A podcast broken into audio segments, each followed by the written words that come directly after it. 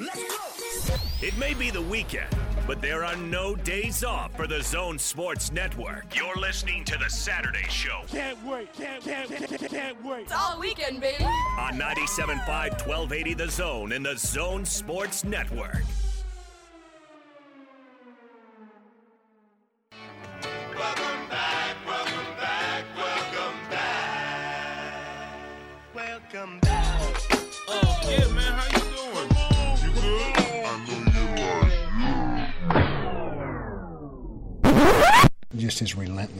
Towards the game, his, his passion for preparation, for perfection. He wants to be the best, and he's he's as driven as anybody I've ever coached in manifesting it. He doesn't just talk about it; he does it. He's in the film room constantly. He's out after practice. You know, first one to get there, last guy to leave, type of a deal. And so he just doesn't talk about it; he does it. He's all about it. Motion Isaiah Hodgins.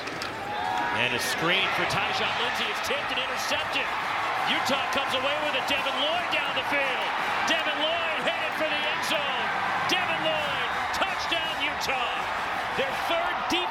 Touchdown on the season. Such a great drive that Oregon State had going. But here, Jake Luton, bad pass deflected into the air, and a convoy of Utes leading him all the way for the touchdown. Guys like Neil Pau'u come to mind and, and Gunnar Romney. There's a lot of guys, old linemen, Blake Freeland and Harris LaChance have done amazing jobs. James Empey's a much better version of himself. He's done some really good things to change his body. He looks really nice and he's always been smart, but he's just he's just leading at a different level right now. So I, I want to make sure that uh, we don't take those guys for granted because they're a big part of our team and it's been really uh, nice and rewarding for me to see them even get better from from last year, which I thought they were pretty good last year. Second goal inside the one. Now empty for Wilson under center. Bit of a quick lead. Pau dives across Zone in score. motion. Handoff Algier. Nice cut to the end zone. Touchdown. Pocket holds up. Bentley with time has a man wide open. It's coming. What kind of speed do you got, young man? There he goes. Touchdown, Utah. Scarver's going to take the ball to the six yard line. Let's see if he can make something happen. To the 25, to the 35, and he's gone. Here we go. Savon Scarver to the 15, 10, 5. You got it. Touchdown, Utah State. Holy smokes! First and 10, they're going to throw the ball. And they're going to throw the ball deep. Post pattern at the goal line. Caught. Touchdown, Aggies! Wow. We talked about it at the start of the game that the Aggies were going to take some deep shots. A perfect ball to Justin McGriff on the post route from Andrew Peasley into the end zone. Touchdown, Utah State. What a beautiful throw from Andrew Peasley. McGriff ran underneath it, made the catch in the end zone for the score.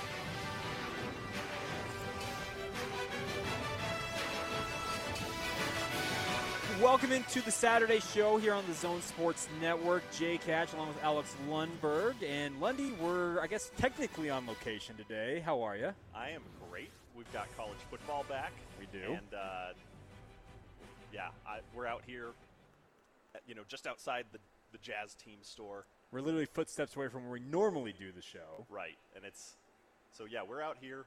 Um, and it's nice. It's nice to be outside instead of, you know, cooped up in a, a studio. And Yep, uh, we are outside Vivint Arena, the Utah Jazz summer clearance sale ongoing, up to 75% off Jazz gear. If you are a Utah Jazz fan and you want to get the best deals you're going to get, get down here to the arena. This is the final day of a three day sale. Still plenty of great gear that I can see. I've wandered around, seen some of it. They've got a lot of stuff. So if you are looking to get Jazz gear, this is the place to come.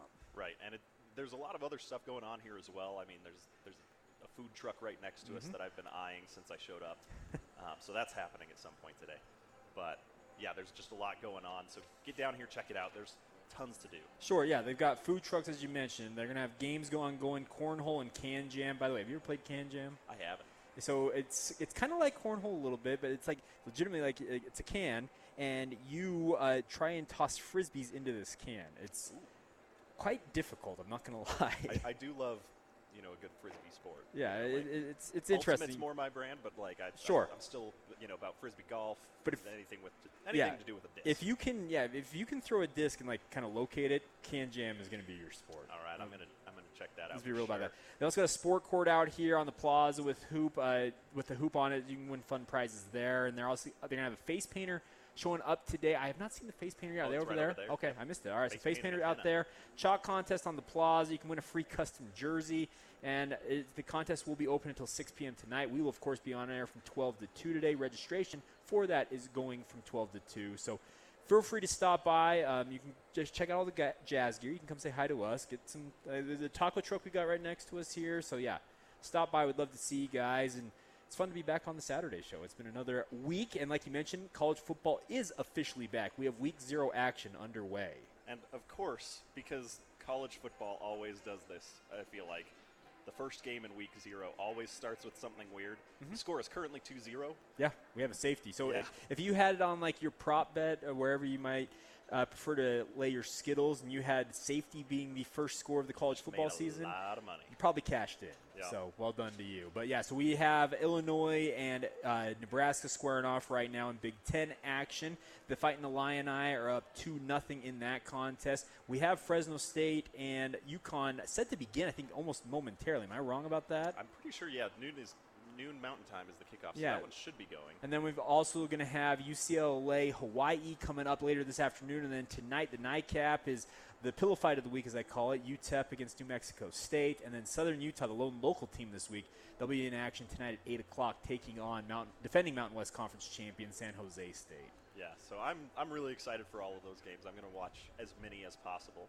Yeah, no, no, Um, no you know, I doubt mean, about we've that. got Nebraska, Illinois pulled up right here. Yep. Ebernoy, um, as the college football Reddit. I like it. Yes, well done. It, so I watched game day this morning. That was fun. They were out at um, out in Atlanta for the SWAC versus MEAC challenge that they have going on, and uh, Nebraska getting near the goal line there. So gonna have a lot of fun today. But we are of course going to talk a lot of local college football. Uh, we're going to talk about the starting quarterbacks for both of those both of the local programs, BYU and Utah.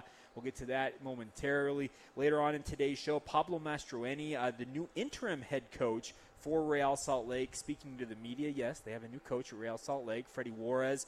Uh, kind of stunning folks, but he, with his decision to step down from his position as head coach, he's actually reportedly going to join the Seattle Sounders as an assistant coach. It's going to be quite the change to have him go inter intra conference, like move to a, a conference rival, the number one team, by the way, in Major League Soccer right now. We'll also touch on some hockey notes, some baseball. We got it all covered for you all afternoon long, and the best part, technical fouls is upcoming as well. Yes, yeah, it's going to be a fun show. I'm really excited for it. Yeah, we'll have a good time. So, uh, Lundy, first things first, how was your week? Uh, it's been good. It's been, you know, just. I feel like it's been a little long in t- anticipation of college football. Okay. But yeah, it's been a solid week so far, and uh, glad it's the weekend. Glad Yeah. we finally reached the, the promised land of, of college football season. We've reached the promised land. There's no doubt about that. Nebraska just scored to take the lead in that contest. We'll keep you updated on scores throughout the afternoon. Uh, my week, similar to yours, very long. Uh, as my wife uh, calls herself, she calls herself a college football widow during the college football season. Usually, usually kicks off around August when fall camps begin locally because I am here, there, and everywhere all the time. It feels Yeah. like, but That's one of the few bright sides to being, you know, perpetually single. Is I don't feel like I'm letting anybody down when I indulge in in, Sure. in my vice of Sure. college football. oh, I I Is indulge- Daddy ever coming home? hey, you sound like my children all of a sudden, Eric. What are you doing? what, what's going on here? but nonetheless, a big thank you to all of you for joining us here on the Saturday show. We will be on air until 2 o'clock. But like I said, feel free to stop by. So let's get things going today. And of course, we start off every Saturday show with What's the Big Deal? Do you know who I am? No, I, I can't say that I do. I don't know how to put this, but I'm kind of a big deal. I'm very important. Uh, I have many leather bound books, and my apartment smells of rich mahogany. All right, I love that open, by People the way. know me. People know me. I'm a big deal. What can I say? I'm Ron Burgundy. All right. Anyways, yeah. So what's the big deal today? We're going to start off at the University of Utah. Uh, we got the reveal on Thursday uh, with the depth chart. By the way, Kyle Whittingham was playing all sorts of games. Let's be let's be real. Oh yeah, like I mean, you know the the news stories broke on Monday. Sure. You know, Yeah, sources, all this kind of stuff. Josh Newman and or Kendra Bartle, depending on who you ask, breaking that story. yeah, shout out to Kendra Bartle for Yes. uh, you know, and, and and to Steve for Steve, you know yeah. Steve, helping. Steve know, Bartle, obviously Ute Zone facilitating that. Uh, his wife Kendra was the one that kind of br- lifted the lid for the Ute Zone side of it. People also say Josh Newman. Okay, regardless, Yeah. news reports came out Monday that Charlie Brewer was going to be Utah's starting quarterback. Uh, media shows up to media availability that night. Kyle Whittingham says, "Well, I guess I got a 50-50 shot, but we'll reveal that when our when our depth chart comes out on Thursday." Yeah, he you know, typical gamesmanship from Kyle Whittingham. Yes. Like if he wouldn't have done that, I would have probably been more surprised. It was very hashtag on brand for me. Yes, very much so. Um, but yeah, you know, Charlie Brewer officially the starter now, Mhm. which I you know, I think the the biggest surprise was that it was as close as it was for me. Well, I Um, think most people are, are with you on that. Honestly, go ahead. Keep, yeah, keep, keep like your point. and and really that's you know nothing against Charlie Brewer. It's a testament to Cam Rising and his ability to come back from that injury because I think that basically everybody, I mean, at least in my case, assumed that that injury was going to take a little bit more time to overcome. Not that he wouldn't be able to play, you know, mm-hmm. if Charlie Brewer got hurt in the first game, Sure. Yeah. but just that he wouldn't get back to his full self, his full capabilities until, you know, maybe sometime mid-season or after this season, you know, and be ready to be the starter next year. Um, you know, after Charlie Brewer has used Yeah, his got- final he's year he's got one year and so, yeah. but the fact that you know it was as close of a competition as it was, that's really an encouraging thing and should be encouraging for Utah fans. That okay, you know, Charlie Brewer came in. You know, they brought him in expecting him to be the starter because of the Cam Rising injury, um, and the fact that, I mean, we've seen what Charlie Brewer's capable of at Baylor. Sure. Right? That 29 9,700 yards. Yeah. Sugar Bowl. Yeah. he, he rewrote a lot of the record books Uh-huh. there. Absolutely outstanding quarterback. Um, and Cam Rising, who there's kind of a lot of unknowns about, just because you know he transferred in, he's kind of been in the background. He We've looked seen a quarter and a half of yeah, him actually playing ga- he the game. looked really good in that quarter and a half. Showed a lot of upside and potential. He had one really bad interception, but outside of that, um, looked great. And he was able to push an established college football starter like Charlie Brewer uh, this late into fall camp. So to kind of reemphasize your point, I, I'm a big believer that actions speak louder than words, obviously, and I think most people would agree with that. But Utah went out and brought Charlie Brewer in because I think they wholeheartedly believed that Cam Rising was going to take longer to recover. Yeah. This is a full credit to Cam Rising for getting himself back to full health, getting back his arm to full strength because he had, a, it, the way I understand it, he had a similar situation to what Zach Wilson had at BYU, Zach Wilson's sophomore year. He underwent a shoulder surgery, and in the lead up to that season opener, the coaching staff kept saying, "Oh, he's good, he's good, he's our guy, he's our guy." Well, we found out a year after that that the coaching staff said, "No, in the lead up to that Utah game when they kicked off their season, we weren't sure he was going to be available." Because his, his shoulder, he was on a pitch count. They were still trying to get him back to full health. And he never got back to full health that year. We saw him at full health the following year. He obviously had that broken thumb that season, all that. So there's a lot.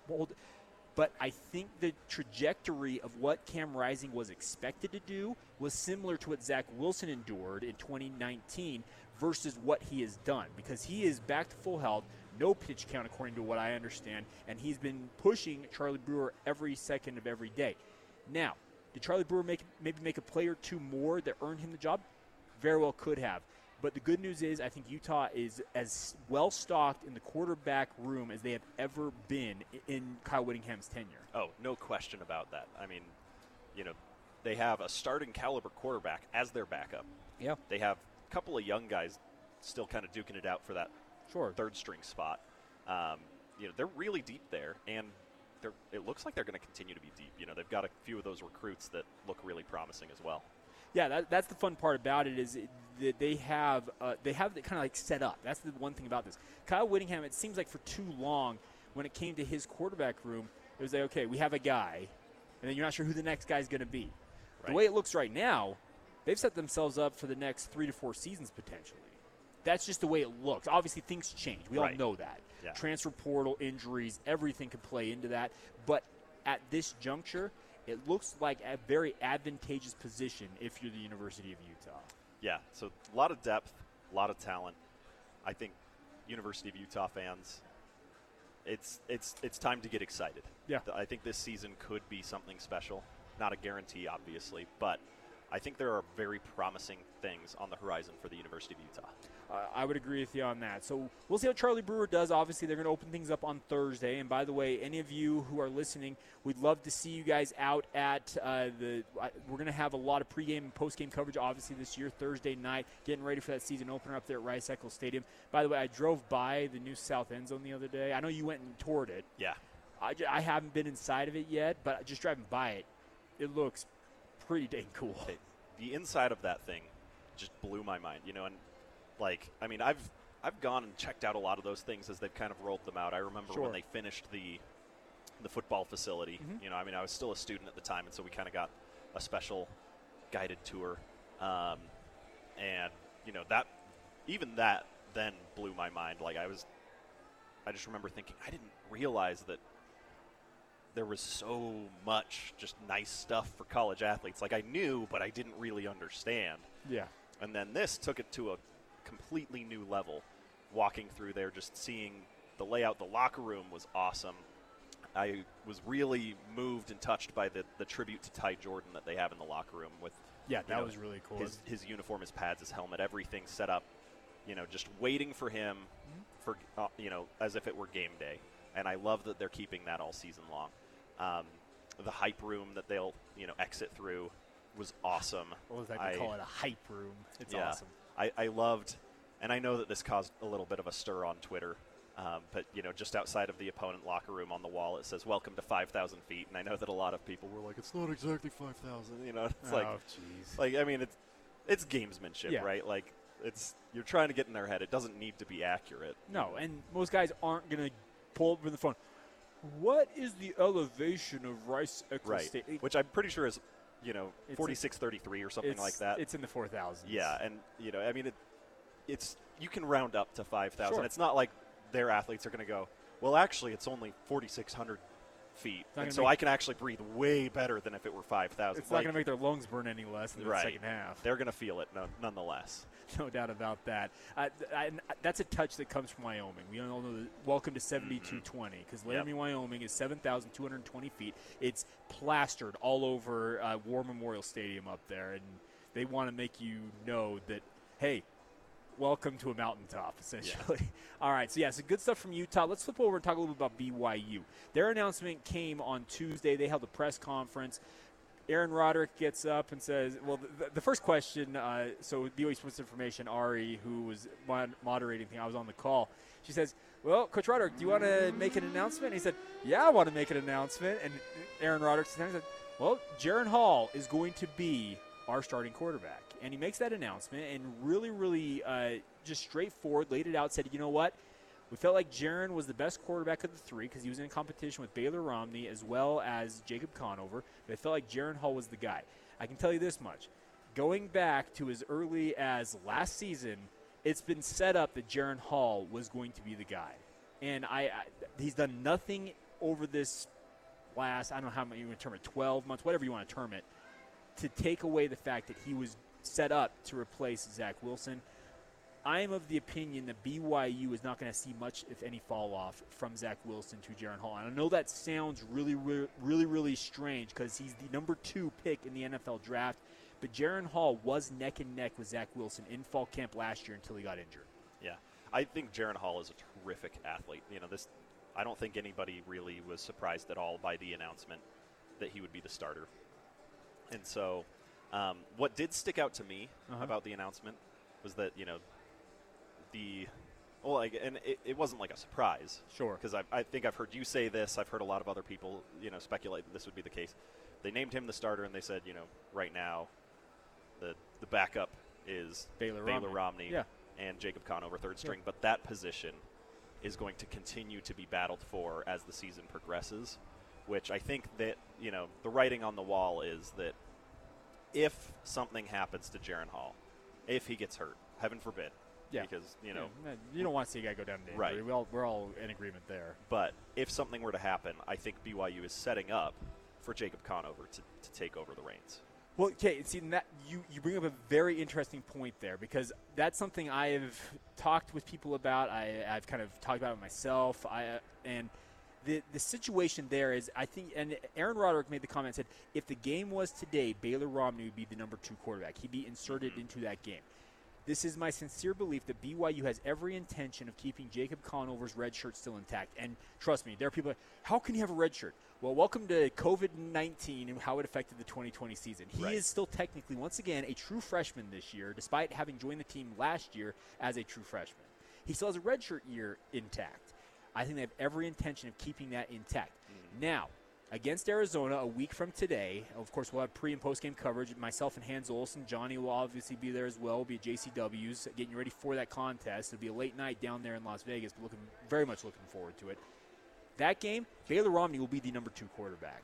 The deeper this season goes, we're talking six, seven, eight games into this season, and if something happens to Jaren Hall, and as Jacob Conover still gets more and more engrossed in this offense, it is my belief that deeper into the season, Jacob Conover may very well take over that number two quarterback spot from Baylor Romney. Yeah, and I think that you're absolutely right about that because around you know game eight, game nine, there's only four games left. Yeah, and with you know just a couple years ago, the NCAA changed the red shirt rule where they can appear in four games Mhm. and maintain their red shirt. Yeah. and so I wouldn't be surprised at all with once they hit that threshold, we see that switch. Yeah, I, I, that's just kind of, uh, and like I said, I've talked to people who kind of indicated that's that's kind of what they're thinking. I have not heard from anybody on the staff down there at BYU. Let me be Right. clear about that. Yeah, it's all speculation on our part. But we all we all know that the old adage is if you have two quarterbacks who are of equal talent, equal measure, whatever you want to say, you usually opt for the younger quarterback. And the funny thing about Baylor Romney and all three of these quarterbacks, by the way, Jaren Hall, redshirt sophomore, Baylor Romney, redshirt sophomore, Jacob Conover, true freshman. They're all actually still got multiple years of eligibility remaining. So this is not the case with Utah where it's Charlie Brewer's. He's got this is it. This is one shot and he's done. Yep. You could have a guy in Jaren Hall technically who could play for the next three years. He'd be 28 at that point. I'm feeling like at some point, but because he's been in the program four years. Yeah, and man, that's it- it's crazy to think. You know, like I mean, starting to like. I mean, it's not quite Britain Covey status yet, No, right? no, no, where no, he's no. been in there for like three decades, but I mean, it's it's getting up there, and Britain Covey status. I like that. you know, that that's still just Taysom Hill was the same way at BYU. Yeah. He, he was near 28 when he finally finished at BYU. It yeah. seemed Well, and I mean, you know, it's it's 2021. Britain Covey is a junior. Uh-huh. His freshman season was 2015. Yeah. Britton has indicated that this is likely it for him. Yeah. Uh, Obviously, things could factor into that. We all know that. But he's said, you know what, this is kind of because he understands the clock is ticking. If he wants to go make some money in the NFL, like capitalize on his ability as a football player, well, you can't just hang out in college the entire time. Name, image, and likeness is great. Yeah, that NFL paycheck, The even ch- the cheddar at the next level is even if it's you know like even if he doesn't make the NFL, even if it's Sure. like you know the CFL or the XFL, that's a lot more money than you can make with the new NIL rules. Yeah, there's no doubt about that. So uh, this is uh, this is kind of fun to actually have these two quarterbacks. We know who they are. We're not waiting for game day and who's it going to be? Who's going to trot out there for the first snap of the game? I.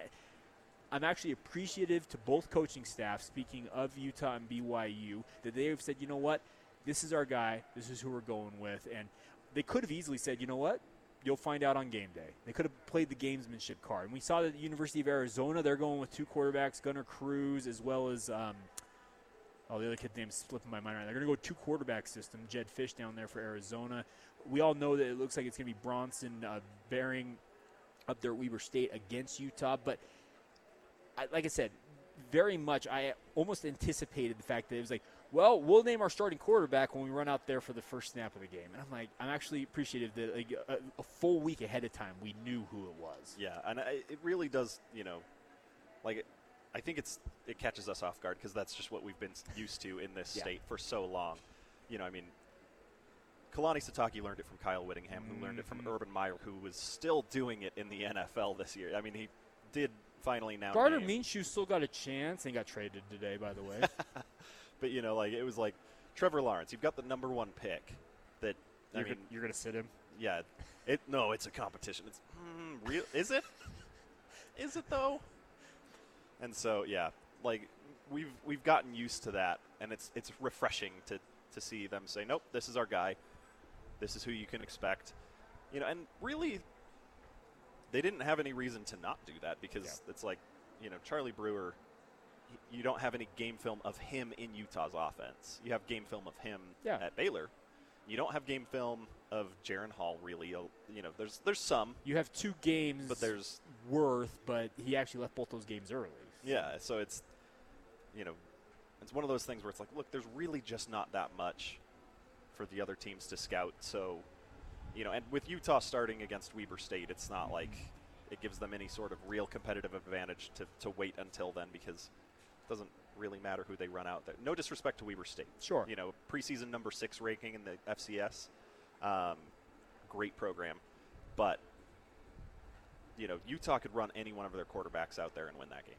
Yeah, I was just running. It was Bronson Barron for Weber State. I apologize. I got the quarterback wrong there. Um, have we heard about Utah State, by the way? Have you heard if it's Logan Bonner versus Andrew Peasley? I, I, I, honestly, I usually feel like I'm pretty on top of this. I've heard nothing. I've heard they competed back and forth. But I have not Yeah, heard a starter I, named. I don't believe I have heard a starter named. My Okay. impression was that it was would likely be Logan Bonner, Well, but that's just when my you transfer to come with your head Yeah. coach. I, that's I haven't heard anything official. Okay, fair enough. All right, well, we'll see if we can find out some more information on that. Uh, so, of course, uh, quarterback battles, yeah, they're settled now, but you know that this could change in an instant. We all we all know that. So just one of those things in this sport.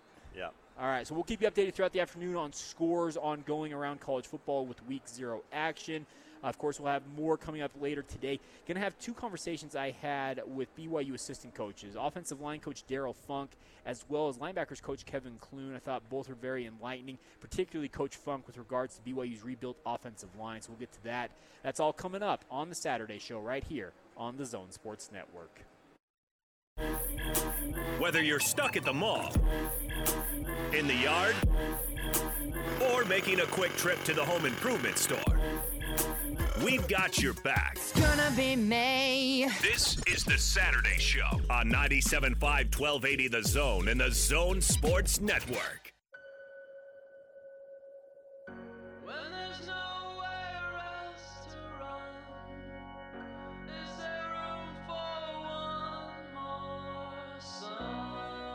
Welcome back to the Saturday show here on the Zone Sports Network. Hope y'all are doing great out there along the Wasatch Front. We are outside Vivint Arena, our normal broadcast home. Normally we're up on the fifth floor up there, just above the statues.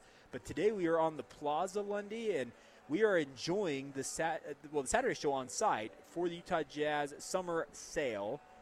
If you are a Utah Jazz fan, this is the place to be. Yeah, there's there's no reason to not get down here. Like the deals are out of control. Up to 75% off Jazz gear. Like I'm probably gonna pick a good amount of stuff up before I before I head home. So Uh, I, I wouldn't blame you one one bit. By the way, we, we have a nine to two ball game uh, in the Big Ten, so you know we're missed extra points, safeties, you, sacks, all missed field goals. We're having a ton of fun with Week Zero action. oh my but gosh, I just but college football gets weird and I love it. It does get weird. There's no doubt about it. But it, Jazz season is not too far away, folks. Yeah, players are actually going to be reporting this next month for open gym and whatnot. We'll have training camp beginning at the beginning of October, if I recall correctly. We have preseason games. Actually, no, training camp's got to start in September at some Yeah. point because training because think. preseason's October fourth. Yeah. Preseason and we have games. four games, Yeah. and then the season kicks off, and we are in it for the long haul at Yeah. that point. It's never far away. Let's put it that way. And Lundy, obviously, is the executive producer of our Jazz broadcast. Uh, do a great job, by the way, working with Locke and the crew. And it's crazy to think it's that close, but it's also still a little ways off. But if you guys want to get some Jazz gear for the upcoming season, because I'm seeing, uh, I've seen City Edition gear. I am seeing just the traditional, everything. You you want it? It's here. Get out here. It's on sale. This is the best time of year to stock up. Yeah, got to get everything ready so that when you show up to that season opener, you've got the freshest gear there. Everybody sitting around you is going to be jealous. So you know, come down, get your stuff, be ready, get excited. Yeah, that, that's the thing. Get excited. That's the one thing about it. Just having a lot of fun today here on the Saturday show. Uh, Lundy, I wanted to build off our conversation there in that first segment for a minute here, just on, in terms of college football overall. And uh, Eric last week introduced our pick'em, uh, what we were doing. So, Eric, I want you to jump in here as well. We said we were going to try this out for week zero, but obviously we have games already ongoing, so making picks for games is kind of weird for games that are already going because we're not like in-game betters and such. But uh, Eric, let so how do we want to handle this this week? How are we going to go about this? I feel like we should make uh, two picks. Definitely uh, the San Jose State Southern Utah game because Okay. that's within state, and then I think we should pick the one Pac-12 team in action today, and that's UCLA and Hawaii. Okay. Well, I can tell you this much. I don't know if how many people were paying attention to my Twitter feed this morning. I actually announced my picks for today. They were just straight up winners. I'm, I'm not a guy who's going to be like, well, take this team money line, take that with the spread. I, I Trust me, I, I have a hard enough time tracking all of the terminology when it comes to Mo- money betting. line, by the way, does mean straight up, just so I- you know. Sure, I, I, Eric, I'm, come on, play with me, play along with me here, sir. But nonetheless, I just kind of did straight up winners. So I actually took I took Nebraska to win straight up. I have Fresno State because UConn is awful. Let's be right. Uh, they haven't played since 2019. The Hawaii UCLA game, though, folks, I don't know what it is. I'm a believer in the Rainbow Warriors. That's my upset special of the week. I am taking Hawaii. So I'm, I'm going out, right out the gate, boys. I am taking the Rainbow Warriors to go to Pasadena, and they are an 18 point underdog last I saw. And I am taking the Rainbow Warriors to beat Chip Kelly and the Bruins. That is a spicy take right there. I don't know why, but I yeah. I see. I feel almost the opposite. Where I like, you know, on paper, like I look at this and I feel like I should feel a lot less confident. Sure. In UCLA, because honestly, like I just I don't get the Chip Kelly hype. You know, really the only time well, he hasn't done much since he got to Westwood. There's no Yeah. doubt about that. Well, I mean, he hasn't done much when he hasn't been cheating. Hey, right? it's Will Lyles, not Willie. I didn't know. I called him Will. What are you talking about? Uh, so, but I don't know. Like, I, I do think that uh, I think UCLA is going going to come out and uh, get things started off. You know, I think they're going to win pretty comfortably. Like, I'm not going to say a blowout, sure, but I think it's going to be UCLA in a lot of strong control from from the opening kick until the clock reads zero. All right, fair enough. And by the way, if Hawaii does win this game, you can guarantee the heat under Chip Kelly's seat just got turned up. Oh, yeah. If if Hawaii wins, Chip Kelly is. You know, I mean, You're gonna have people breathing down his neck. There's no doubt about He's going to have to win like nine games if he loses to Hawaii. He'll, Sure. You know, win nine games this season. I think UCLA is going to be a good team this year. Trust me. I, I, for some reason, I, week zero is weird. Hawaii's got a lot of It's nice true. returners and whatnot. Chevan Cordeiro is a quarterback most people may not know about. Nice dual threat quarterback. Todd Graham worries me as the head coach of Hawaii, so that kind of made me give me some pause. But you know what? I'm going with the Rainbow Warriors. I'm probably going to be wrong, but that's my pick nonetheless. Eric, where are you going on that game?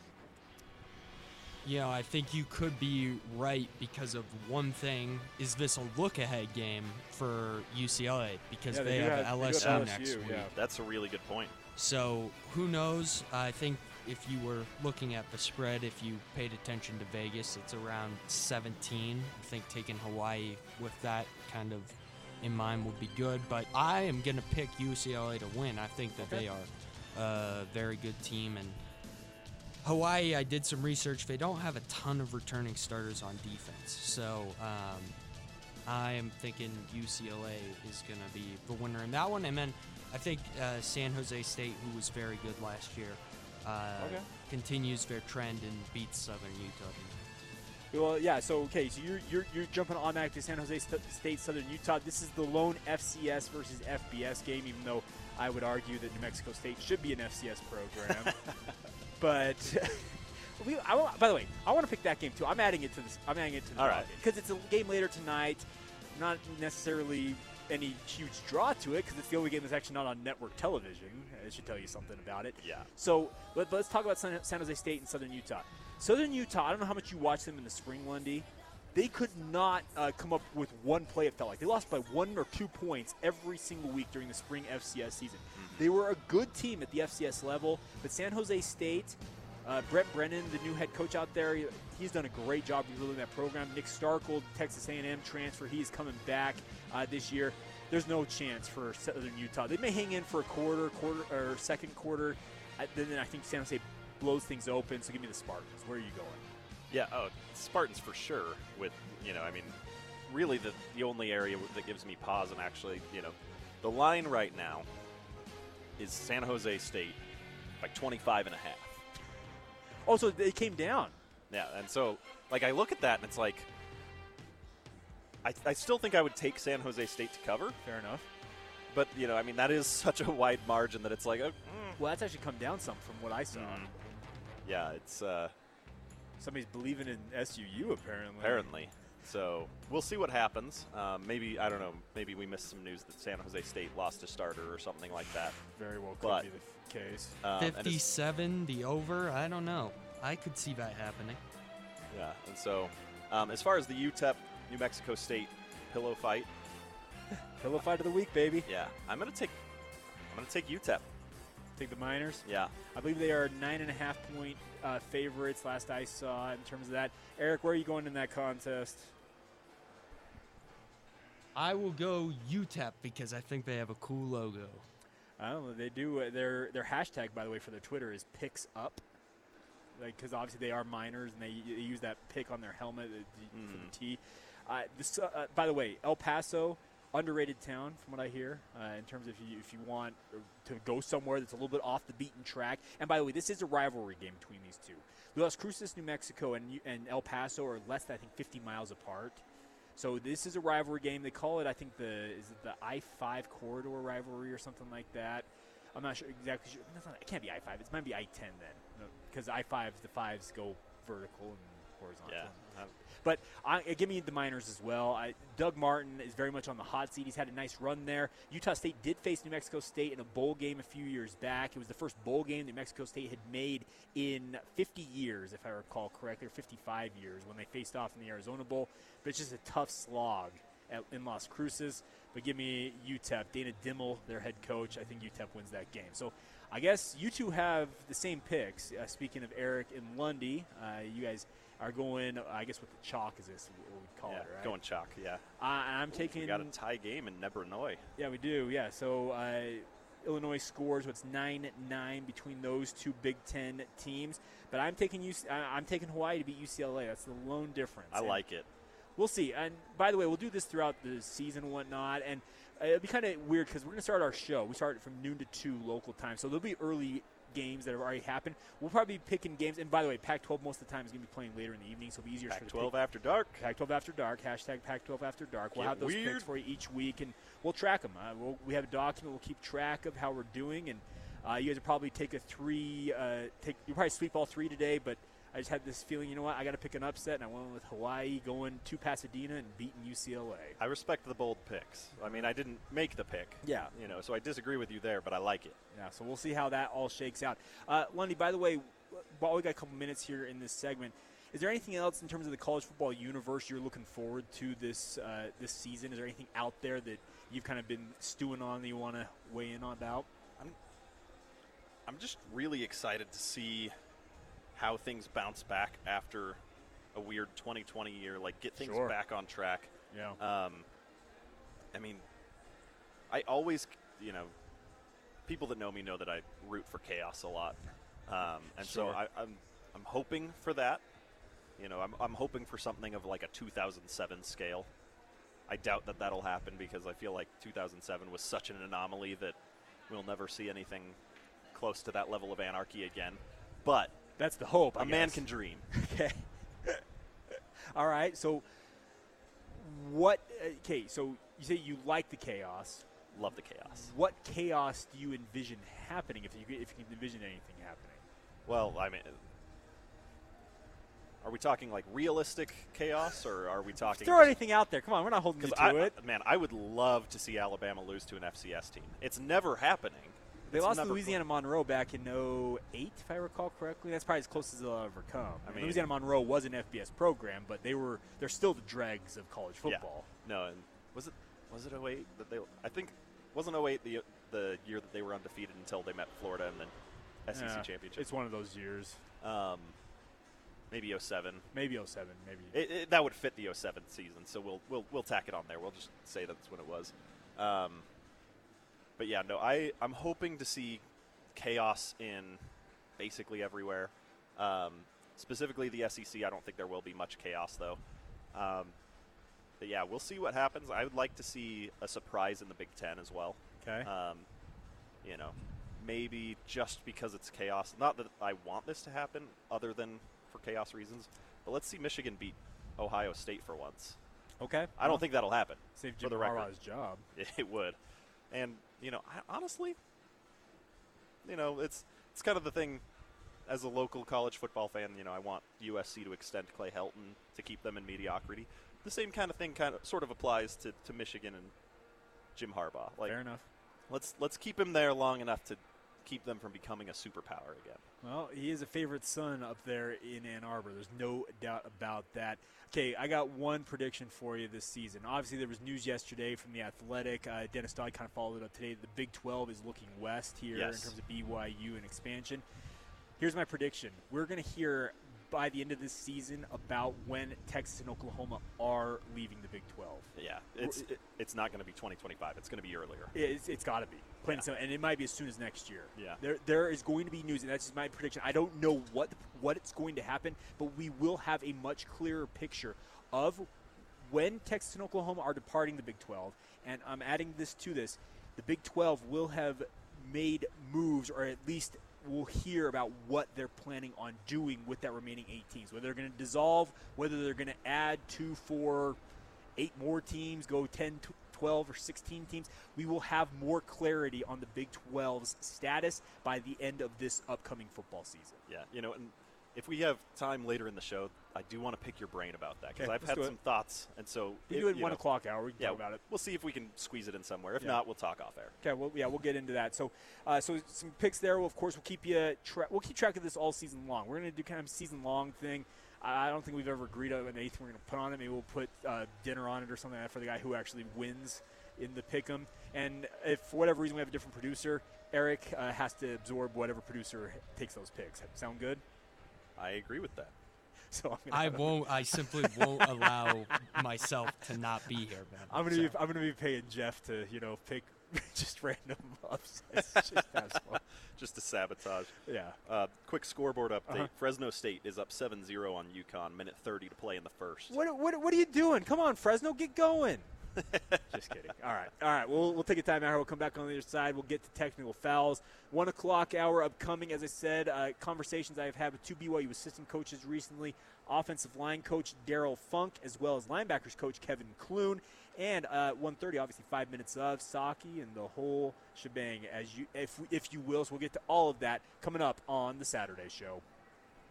You're coming from the street with dirty shoes on your feet. That's a technical foul. If you switch the radio to some modern music show, that's a technical foul. If you touch the thermostat, you'll get hit with a bat. Cause that's a technical foul. You will feel my wrath. That's a technical foul. Personal foul, 69, offense. He was giving them the business. A technical foul. Welcome back to the Saturday show here on the Zone Sports Network. Yak and Lundy along for the ride on your Saturday afternoon. As you just heard in the open, it is time for technical fouls, where we do we make fun of people. I- We do. We, we do make fun of them. We're just Yeah, a little bit. I, I like to say we when I did the show with Adrian back then, we like to reward people for their stupid behavior. It probably sounds weird, but we are rewarding them by talking about them on air. Right. I mean, there's no such thing as bad PR, right? Sure. Let's, let's go with that. So, all right, Lundy, where are we going to start off today? So mine is not really related to the world of sports. Okay. Uh, but it was something that And by the way, we, caught d- my we, eye. we don't net, we if it relates to sports, sure. I got one that's sports related, Yeah. but we don't have to stay with sports. I typically try to. Yeah. But this one, this one earned, you know, mentioning. Um, so you're aware, you know, and, and Johnny probably knows this story as well. But uh, you know, you're aware of the Nirvana album, the one that's like kind of the classic cover, you know, the baby in the swimming pool. In utero, right? Is that the name of the album? uh, Oh, was it? I don't remember what the Yeah, name. it's ne- Anyways, it's it- Nevermind. It, it's the it's the Um, iconic album cover of, Yeah. for Nirvana. Yeah. Yeah. Um, so anyway, 30-year-old uh, Spencer Elden, who was the baby Sure. on that, is now suing Nirvana. Okay. Um, I mean, you know, Kurt Cobain's estate essentially is what you're suing. Yeah, I mean, the, the, the band. I mean, you know, wherever the, he's suing them. Okay. Um, and he uh, he claims that it's child pornography. Oh. That he's a victim of, um, which is interesting because he has recreated that photo a number of times since then. You know. Oh, he's like I mean, each time you know because he's obviously been older when he's done it. He's wearing swim trunks and How things old like was that. he when that he would have had been what a, a toddler, five, six months. Okay, Yeah. Johnny's saying six months. He's you know, and so he uh, he's claiming that, which you know, this article right here says that uh, you know, images of infants that do not have sexualized overtones are not considered child pornography as, as per law in the USA. Okay. Um, so it doesn't look like he's very likely to, to win this, but he he uh, you know, it's the kind of thing where it seems very much that he's trying to kind of grab a little bit of money. It's a cash grab. Yeah, right? You know, I mean, when he's been promoting it, building his brand as that identity, Mhm. it seems really odd that he would suddenly switch. That's just me. And so I, you know, that's It just so happens we do have a music expert that could probably weigh in on Yeah, this. Johnny, I would love to hear me. your thoughts about this. It's it's an interesting it's an interesting thought. He's trying to sue the estate of Kurt Cobain, uh, Dave Grohl, gonna- Dave Grohl obviously probably be part of this. Chris, the bass player, and the record label. Sure. Okay. Now, he was six months old at the time, and yes, you do see stuff Yes. on the cover. Yes. I, I understand what he's saying. What I want to know is why everyone's talking about this, but why is no one saying why isn't he suing his parents? His parents are the ones that allowed it to happen. That's that's a really good point. It's a conversation needs to be had. The lawsuit, you know, alleges that his parents didn't get paid, nor did they sign a, a you know paper or anything like that. However, according to a different report, um, his parents got two hundred fifty dollars for the image. Mhm. So, you know, Well, if, he, if they send rights away, they send rights away. right? You know, if they got paid for it, then you know, Like usage rights, is what So- I'm saying. Not saying parental rights or anything like that. But yeah, No, so- right, right, right. I, I, I think it's I think it's kind of silly. I really do. I think the whole the whole premise of it is silly. But you're right. He did create it. He obviously is proud of it and tells everybody that he is that he's Yeah. the kid, the baby in it. Yeah. But the bottom line is his parents signed it away. Yeah. Nirvana bought it for 250 bucks. Yeah, two hundred fifty dollars for that image. And Sue your parents. Yeah. well, and you know, like he really has built a brand off of this. You know, he's done interviews and things where he's been like, "Yeah, that's me." You know, he's he's done that. I believe I saw something that it was he was trying to sell some of his photographic artwork to the band or something. You Of know, course. trying to trying to do that. They refused to buy it, and now he's suing them. All right. Well, So good luck to you, sir. seems very retaliatory. Uh, we got another touchdown here. We have now a fumble return for a touchdown for Illinois in that in that game in Big Ten country. All right, mine is in the sports world. We're going to the NBA though. New York Knicks center Nerlens Noel has filed a lawsuit against his former agent Rich Paul and the, his firm Klutch Sports, claiming he lost $58 million in potential salary while he was represented by Paul from 2017 to 2020. Some of you might recall Nerlens Noel had a lot of promise as a, as a young NBA player. A lot of people thought, okay, he could be one of the elite big men. He was part of that whole tanking the uh, the trust the process in Philadelphia that yielded Joel Embiid and, and Ben Simmons. Well, he was kind of the odd man out and all of that. But uh, Noel took this action after Klutch recently filed a grievance with the National Basketball Players Association, claiming Noel hadn't paid $200,000 in commission on his previous one-year contract with the Knicks. Noel claims breach of fiduciary duty, breach of contract, and negligence. The lawsuit does not cite a specific amount of damages, but asks for actual punitive relief. The reason why here is because he was being represented by a former agent of his who, uh, when he was playing for the Dallas Mavericks, he was offered, I believe it was a four year. Yeah, so when they started free agency in 2017, Noel was represented by, represented by agent Happy Walters. Noel claims in the lawsuit he's offered a four year, $70 million deal by the Mavericks, a number that was reported by several news outlets during that summer. During the free agency process, Noel said he fired Walters and hired Paul after they met at Ben Simmons' birthday party in Los Angeles.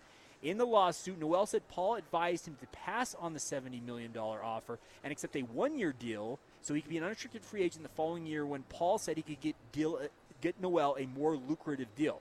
So Noel eventually did turn down the $70 million deal and signed his one year qualifying offer of $4.1 million. Well, the following year, Noel broke his thumb, missed 42 games, and all of his numbers plummeted. His stock went into the tank. Well, he's since signed, I believe, two um, uh, one-year deals that made about 12 million. So that is why he is suing for 58 million of the potential 70 million that he passed on from from the from the uh, Mavericks.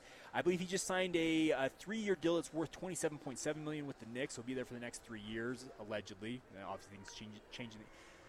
But apparently, bad advice from an agent and Nerlens Noel. They're going back and forth with Rich Paul, who is tight with a lot of NBA folk. Yeah, man, that's it's going to be interesting. I mean, man, I can't, I can't imagine. Just sign the contract. Take the Yeah, four years. Take the seventy million dollars Seventy move mil- on. like, like I can understand, you know, maybe saying I'm going to take a little bit of a pay cut to to bet on myself. Sure. but seventy million versus four. Yeah. Just play for this one year on four million. We'll get you a better deal next year. Well, yeah, it bad luck. Like, I well, guess. I can get a better deal this year. Yeah, he breaks his thumb. I get that. It's a bad. It's a. It's a bad. It's a raw deal for him because he he breaks his thumb that year, misses those 42 games, see those numbers plummet. But still, it's just like, dude, take the money. Right. It should be. It should be a, it- like that. Should be like a, a thing that all NBA agents from now on should point to Nerlens Noel's situation and say, "This is why you take the deal when it comes." Right. Speaking of taking money, Mhm. I want to ask you, you. You probably saw this. Donovan Mitchell recently tweeted, you know, posing the question: Do you take ten million dollars to let Mike Tyson punch you in the face? Yes, I do. I'm Yeah. going to have broken orbital bones and broken nose and all kinds of stuff, but I can repair all that with about a million, so right. we're good. Yeah. So you know, like that's what that's what I put out on Twitter. You know, I said, what? Plus, complete facial reconstruction surgery. My nose is already like, crooked, so hey, I can have all that, you know, corrected. Yeah, like complete facial reconstruction surgery. Like that's what maybe like a hundred thousand, two hundred thousand dollars, very very tops. Like if you really get all the bells and whistles. And your ship has come in along with it. Yeah, if it's a hundred k, that's one percent of what you're getting. Punch me in the face, like. I'm with you on that. So, all right, so good stuff on technical fouls. Coming up next, we'll talk a little BYU. We'll get to some interviews as well. 1.30, we'll have uh, five minutes of, and I don't even know what to guess we're going to have at the end of the show with Eric. So stay tuned for all of that coming up in hour two of Saturday Show right here on 97.5 FM, 1280 AM, and the Zone Sports Network.